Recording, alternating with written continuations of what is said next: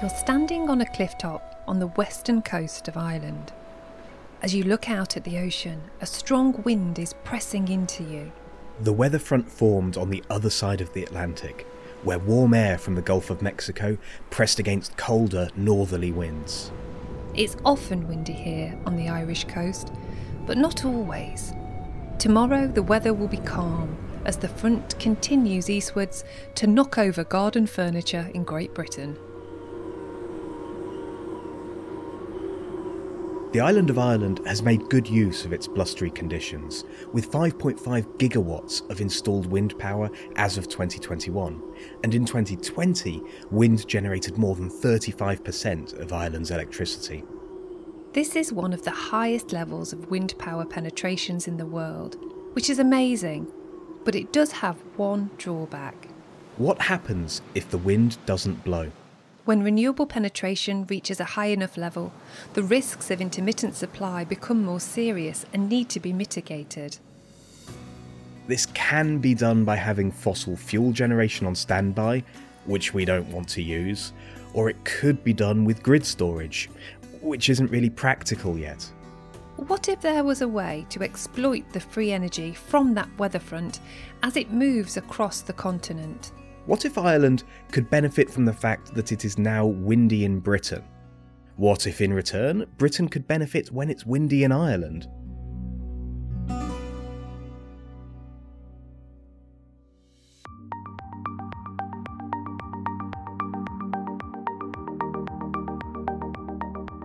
Hello and welcome to Engineering Matters. I'm Alex Conacher. And I'm Bernadette Ballantyne. In this episode, we've partnered with WSP to talk about interconnectors. HVDC interconnectors. That's high voltage direct current. These are high capacity electricity systems that can deliver enormous amounts of power over long distances, directly from one electric grid to another. It's a simple enough idea, but the implications for how we generate, transmit, and consume electricity are enormous. In this episode, we'll look at a project called Greenlink, which will build a new interconnector between Great Britain and Ireland. We will learn what it takes to build one of these HVDC systems, including laying high voltage cables under the sea, the benefits they bring to the countries at each end of the link, and the implications of linking together to form a supergrid. But before we get to that, we'd better start with first principles.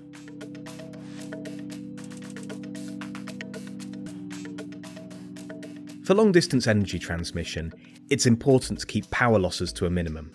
One of the big things we try to do as engineers is not to waste energy by just heating up the wires, heating up the atmosphere.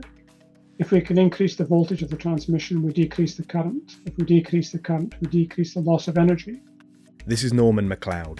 He's the Technical Director, HVDC, for WSP. For decades, he has been contributing to the evolution of interconnectors. I was the director of a team working for one of the manu- big manufacturing companies that developed 800 kV DC technology. The previous threshold had been about 500 kV, but we knew that to get more power over longer distances, we'd have to increase the voltage. This innovation allows the construction of interconnectors up to 3,000 kilometres. Not very useful for Europe, but it's very useful for countries in Asia, South America, and Africa. So it suits huge countries with big power demands uh, and huge distances to cross. Although distances in Europe do not require voltages as high as 800 kilovolts, a 500 kilovolt rating is still considered very high. So that's the HV part of HVDC. But why direct current and not alternating? Using direct current is two things really. It has lower losses than AC transmission, and it is more controllable than AC transmission.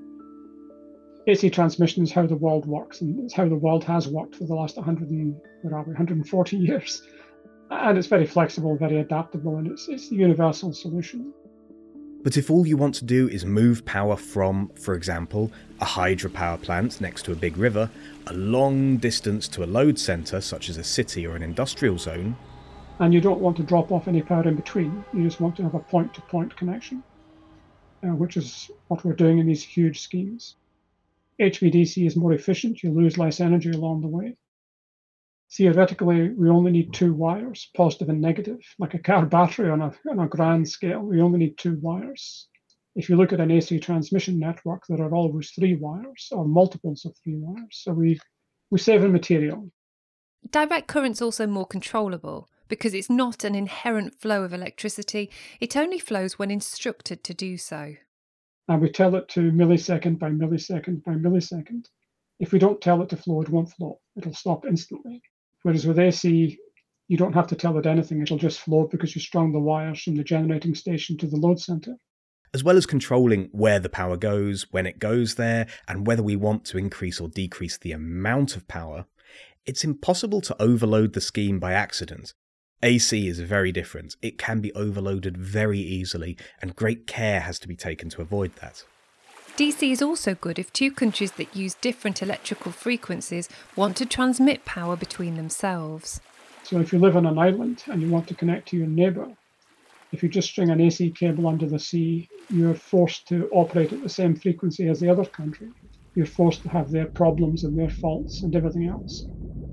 If you convert to DC in your country, put a DC cable under the sea to your neighbour, then they convert to AC again, you've effectively decoupled the two countries. You can still exchange power both ways, but you're no longer constrained to operate at the same frequency. You're no longer have the same operational regimes, protection regimes. You can do what you want in your own country. So the island of Great Britain, for example, is not connected to France or Denmark or Belgium, except by HVDC. There are two links to the island of Ireland, which again is not connected except by HVDC to Great Britain. And we're now beginning to connect some of the remote islands. There's a DC scheme going up to Shetland, for example.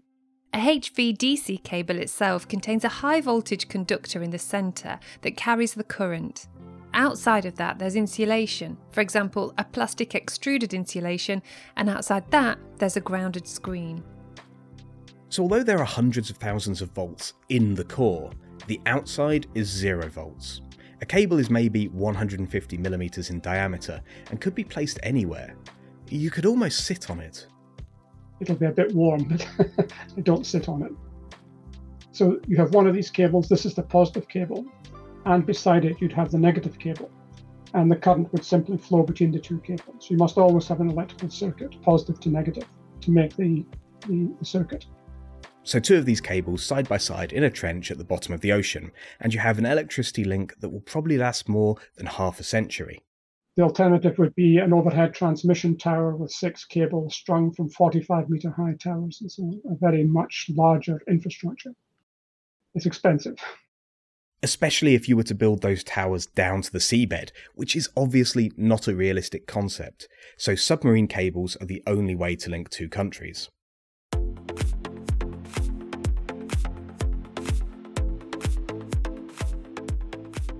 The first HVDC interconnector was a 98 kilometre link from the Swedish island of Gotland to the mainland.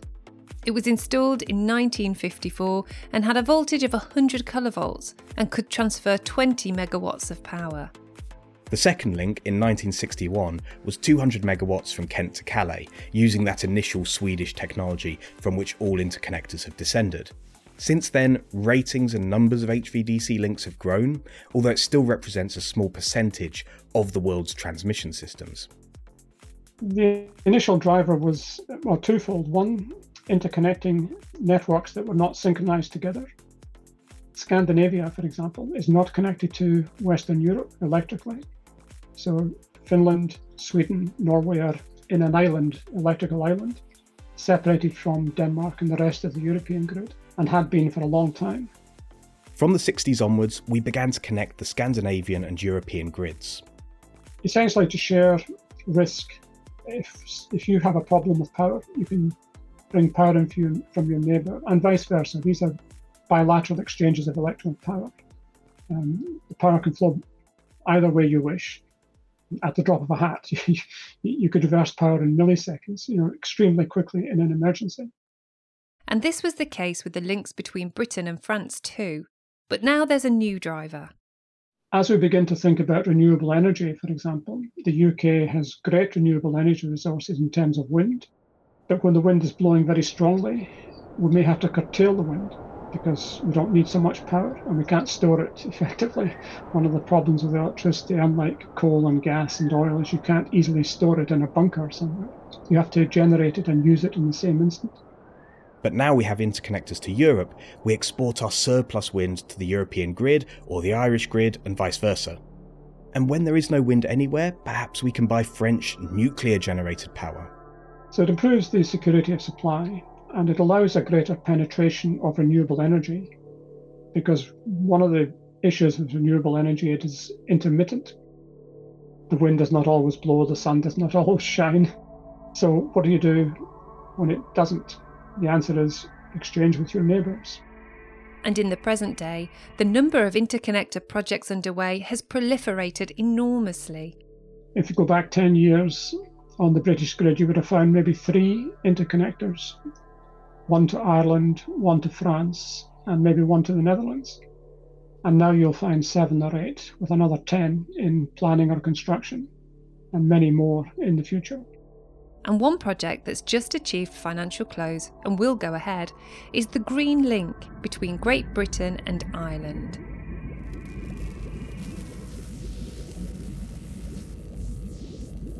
Greenlink started as the Green Wire project. At the time, there was a concept that they would actually build two interconnectors, one to northern Wales and, and one to the southern part of Wales, where we, we do now connect. This is Daniel Abbott, Greenlink Engineering Manager for WSP. That was to basically act as, a, as a, an export for three gigawatts of wind on the island of Ireland that would be directly connected into the UK grid. Now, that, for various reasons due to its size and complexity, never came to be. But in the time around probably 2014, 2015, the UK government and indeed then Ofgem expressed an interest for more interconnection. So we, we created the Greenlink project from that, that original concept and we took the bit that was desirable and, and had a, a good future, which is the, the interconnector, in this case the one down to, to Pembroke, and we, we created this project from that. Daniel is something of an interconnector generalist. He has sight of all the moving parts on the project, and he previously worked on the East West interconnector, which is also between Great Britain and Ireland. The connection points for each end of the link were decided by the transmission system operators in the UK and Ireland. So that's a fairly well defined process of, of you approaching EirGrid in Ireland and National Grid in the UK and saying, hey, I'd, I'd like to connect 500 megawatts of, of uh, you know, capacity into your network. Can you have a look at where that would fit best? And, and then they return a, an offer to you for that. It is really one of the first steps in developing a project like this. And then the hunt begins to find appropriate landfall sites. Daniel feels this bit has gone really well. This is also one of the first interconnectors to be privately financed, which he's also proud of. We've gone through quite a process with commercial banks to make that possible. And essentially, you know, we, we've opened up a new asset class to this kind of arrangement. Historically, these kinds of projects have been built by major utilities like National Grid here in the UK. And it's an achievement that I'm certainly very proud of, and I think the project's very proud of to to have made it possible to build such a thing with, with solely private investment. This will make interconnected projects even easier to finance in future, and it doesn't hurt that the benefits are so clear.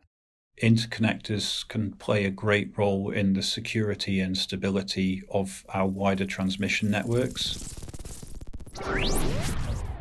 I mean, there was the famous event not very many years ago in the UK when we, we lost generation in, in large parts of southern England. And it was clear that interconnectors could have played a bigger role in, in reducing the disturbance to the network. The components of the Greenlink, starting at the Irish side, begins with an interface with the Irish network, which is owned by the Irish Electricity Supply Board and operated by EirGrid. That's at a place called Great Island in County Wexford. The substation there at Great Island is, is operating at 220 kilovolts, and we, on behalf of EirGrid, will build a small substation uh, which will be our, our point of interface. So that will be a gas insulated substation. It would look to anybody who sees it like a, a building, it's an indoor environment. And then from there and immediately adjacent to that, we've got a kind of showcase for the project, which is mirrored on, on the other side in Pembroke.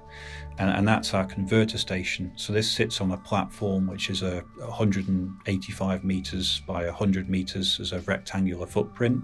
This is where the HVDC control system, the valves will happen, and this is the, the point of conversion from AC, alternating current, to DC.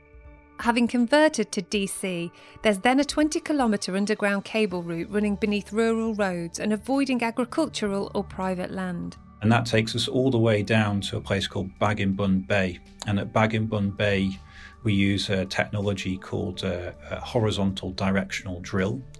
And that's a drill which is trenchless, and, and basically we use a fluidized um, hydraulic uh, drilling pressure to uh, create a, a, duct and a bore that extends about 800 meters from the, the beach head out into the ocean. So, having performed those drills, we, we, then have a transition at that point from an underground cable to a submarine cable. And that submarine cable is substantially very similar, but uh, critically, it has an additional layer of steel armor wire, which protects it from any external damage that it may suffer. The armouring around the cable protects it from damage as it's laid from the cable installation vessel to the bed of the sea. So that is um, that uh, that cable is is laid on the seabed, and so that that uh, will be done in two campaigns. We'll actually do the Welsh side of the project first in 2023, and the Irish side of the project then will follow in 2024. So once the cable has been laid on the seabed, we would then come along and we would bury that cable and we use trenching tools to, to carry out that and to backfill the trench. The joint in the middle is what's described as an omega joint. So it, it's like the, the Greek letter omega.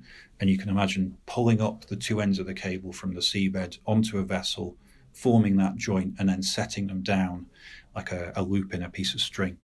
Laying the cable in a trench protects it from fishing damage, for example, trawling.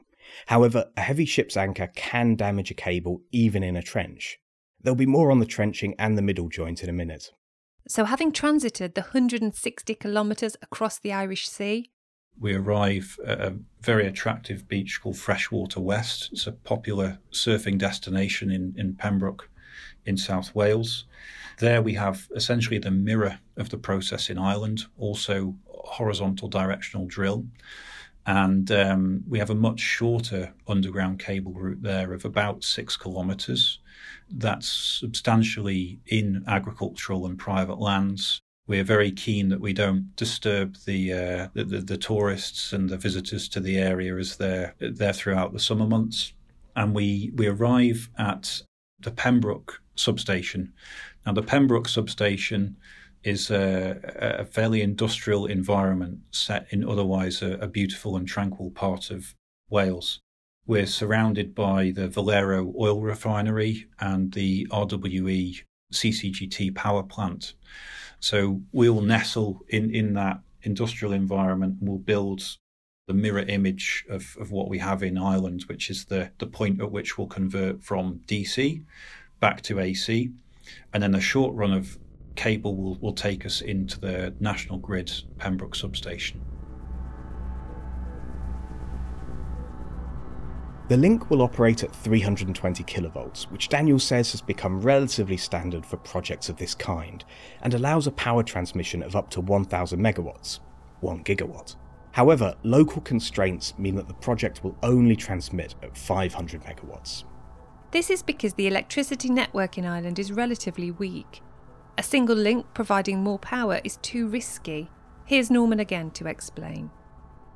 We can't really afford to have so much power in one circuit because you have to consider what happens if it trips out, what happens if there's a fault.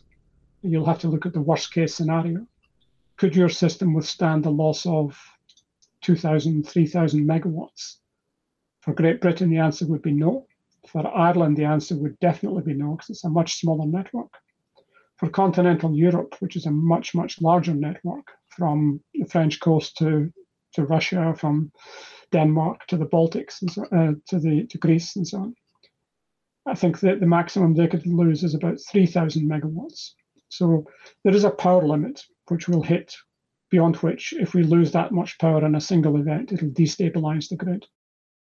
An eggs in one basket situation. So 500 megawatts is about as much as Ireland would allow in one link, at least for the moment.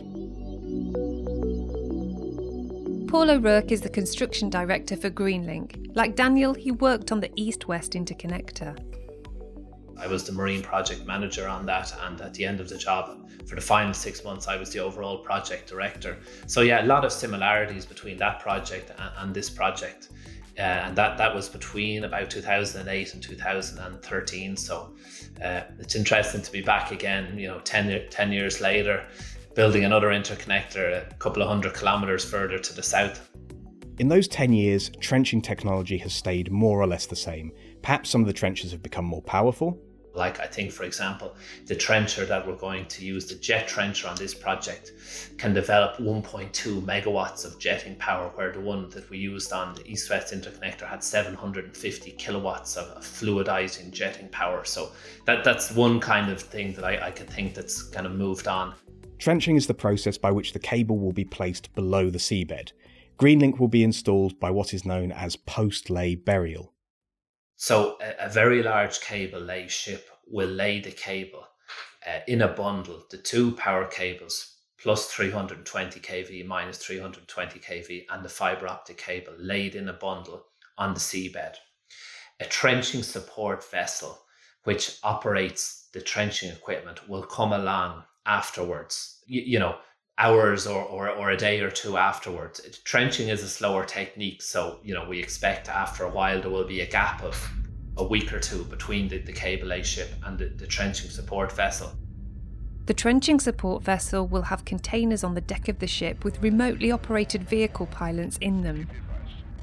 And the pilots will control the trenchers. So the trenchers are, are launched from the deck of the ship very carefully into the seabed and then they are placed on top of the cable. The, the, the cable trencher will pick up the cable very gently and then start uh, to cut the trench, and then the cable is gently pushed into the trench by a depressor uh, as the trencher moves forward. Two types of trencher are used a fluidizing jet trencher, more commonly used in sandy areas of the seabed. It works by jetting high pressure water into the seabed. Then there is a chain cutting trencher, which is used for stiffer materials and looks like a heavy duty chainsaw. The ground along the cable alignment is expected to be two thirds sandy and one third stiffer materials. As Daniel mentioned, the submarine cable will be installed in two campaigns. The first begins in September 2023 and will last three months. The second will be from March to June 2024, and the cable jointing process will take place shortly after the second campaign. That's a delicate 10 day process that requires perfectly calm weather conditions, so the summer seas offer the best chance of smooth operation. For the second campaign of cable trenching, a completely new kind of trencher is being developed, capable of doing chain cutting and jet trenching. The trencher is the result of the contractor Sumitomo investing a lot of money with a manufacturer called de The finished trencher will be named the Swordfish, and if development is successful, it could see its first use on Greenlink. And it's bringing some some interesting features that we haven't seen in other jet trenchers. So we're, we're quite excited about that. The contractor certainly is the contractor who's developing it. And, um, you know, we continue to watch that carefully. At each end of the submarine cable, both landfalls will be undertaken by horizontal directional drilling, or HDD. On the Welsh end, is the longer of the two. We're looking at about 1270 meters of HDD. So there will be uh, two bores, one for each of the power cables, and the fiber optic cable will be pulled through one of them along with a power cable. At this point in time, there is still some of the engineering ongoing, but it's looking more likely that we will use um, steel ducts because of their strength. And the favoured option is to push the ducts through from the landward side. The Irish side is similar, but around 960 metres in length. One of the constraints we have at the Irish side is the HDD exit points are quite close to a couple of archaeological uh, sites. So we need to be very careful to avoid them uh, during the, the, the exit. But that will be catered for in the HDD design. As things stand, geological boreholes have not detected large amounts of rock, which is good news for HDD, which is better suited to softer ground. Work at the converter station sites began on 10th of January 2022, so the project's officially underway. Once in operation, the main challenges facing the link besides maintenance and unplanned outages are commercial. So here is Colin Darcy, Commercial Director for Greenlink, to explain. When an interconnector is running smoothly, it's, you know, it participates in the markets, it's dispatched, and it's, uh, I won't say a straightforward asset to run, but a lot more straightforward to run than, let's say, a, a generating plant where you have to buy commodities and start up and shut down frequently, etc. So I suppose when it's running smoothly, it shouldn't be too onerous. We will have trading operations to do in terms of forward trading, in particular, uh, you know, FTRs potentially, things like that. So there'll be an ongoing kind of trading aspect. But really, where the, the, the main thing that will really kick in is if there is an unplanned outage. And I suppose then dealing with the technical consequences of that, potentially working with the contractors to, to, to mobilize. You'll also have commercial implications from those in the markets, uninstructed imbalances that need to be traded out. So, what are uninstructed imbalances? When you are dispatched in the energy system, in the energy market, you've effectively committed to generating or supplying an amount of energy. So in our case, as an interconnector, we'll have potentially committed to importing, for example, 500 megawatts into the UK. So on a on a day where there's surplus generation in Ireland because of wind or solar, the, the, the price should be lower here than in the UK. Therefore, the markets will deem that the, the flow should be exporting in that direction. If the interconnector then trips or fails to deliver that, we have an uninstructed imbalance we have an imbalance from what we said we would actually deliver. And therefore there's a, there's a commercial penalty, uh, and you have to trade that out effectively, uh, and deal with that uninstructed imbalance. Because the market expected energy to flow. As it hasn't, another generator needs to be ramped up to deal with the imbalance. Therefore, there are commercial implications for the party that doesn't deliver as instructed. Greenlink will be the third 500 megawatt interconnector between Great Britain and Ireland, bringing the total power supply up to 1.5 gigawatts. Here's Norman again. From the Irish perspective, that's quite a lot of interconnection to the UK grid. Ireland is becoming more and more dependent on wind energy, renewable energy. So the penetration they have in their grid is amongst the highest in the world, I think, in terms of how dependent they become on wind energy. So it's improves the security of their supply if they're linked to the British grid, which is a mix of wind and solar and gas and nuclear. So if you want to have run a country with a huge penetration of wind farm, wind power, it's probably best to have a backup system, which essentially in this case is a, a link to your neighbour. And the same holds true for Great Britain as we have more and more wind power on our system. It is more gives us more security if we can link to the French, Belgian, Danish, German, Dutch systems and so on, just to improve the security. If something, if the wind is not blowing, we can import power. If the wind is blowing, we can export power. So it's really, from my perspective, Greenlink is driven by the the need to ensure the security of supply in Ireland because of the high penetration of wind power. When a continent begins to link together electrically, it could become what's known as a supergrid. There's no technical definition for when it happens, but a large and robust enough grid can behave very differently. It's really around the use of uh, renewable energy. How do you run a grid as large as Western Europe, which becomes heavily dependent on renewable energy? The wind is blowing strongly in the, the north and west, but people don't live in the north and west, they live in the centre. The sun is shining very strongly in the south around the Mediterranean and North Africa. But again, the population centre is one or two thousand kilometres north of that. The waters in um, primarily in Norway, hydroelectricity, but other nations with big mountain ranges and so on. So, how do you interlink all of these disparate generation sources across what's quite a large area? And if you think of Western Europe, from the Ural Mountains to the Atlantic coast, from the north of Norway to the south of Italy, it's a big area. It's not quite Africa, but it's, it's big enough. So the concept of the European supergrid was, was born to try to exploit that um, diversity of renewable energy sources and improve the security of everybody's supply. That you're not dependent on the, the sun shining 12 hours a day in your country, because for the other 12 hours a day, you can import wind power from somewhere with a surplus of wind, like in Scotland, for example. There's a lot of wind in Scotland, but not a huge population, whereas there's a lot of huge population in Central Europe. But not a lot of wind potential. The supergrid is a way of thinking how we could integrate all of these systems whereas at the moment we're building individual systems. Greenlink is, is just a one off system, it's not built in conjunction with anything else. But effectively, there'll be three links down the Irish Sea. So there's a mini supergrid in the Irish Sea evolving, shall we say. Nobody designed it as such. The owners of the, th- the three links are quite different. Two of them are private companies, and one is a, the Irish transmission company. But de facto, we're slowly but surely building the European supergrid.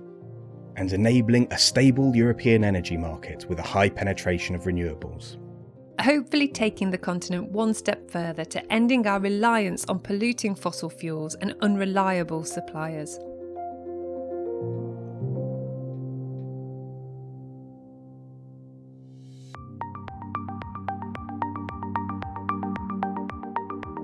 Engineering Matters is a production of Reby Media. This episode was written and hosted by me, Alex Conacher. My co host was Bernadette Ballantyne, sound engineering by Ross McPherson, series supervision by John Young, and our own electric windfall is Rory Harris. Special thanks to our episode partner WSP in the UK and also to the Greenlink project. And thank you for listening. You can find Engineering Matters on all podcast apps, on Facebook, on Twitter, and on LinkedIn.